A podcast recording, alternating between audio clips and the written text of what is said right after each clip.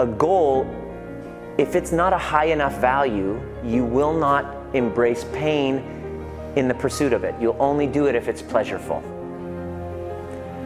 The work that we're doing and that we've been all getting you to do wherever you're at should I stay? Should I go? What should I do with my purpose? is to align you with a meaning and a purpose that's in alignment with your true values.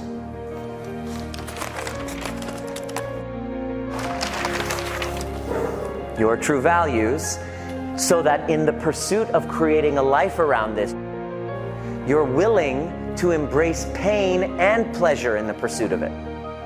You're going to choose pain. If you don't choose pain that inspires you, if you don't choose pain and challenge that inspires you, you will attract pain that despires you because you're too busy floating on air, being all high and mighty, cocky and elated, thinking you're greater than.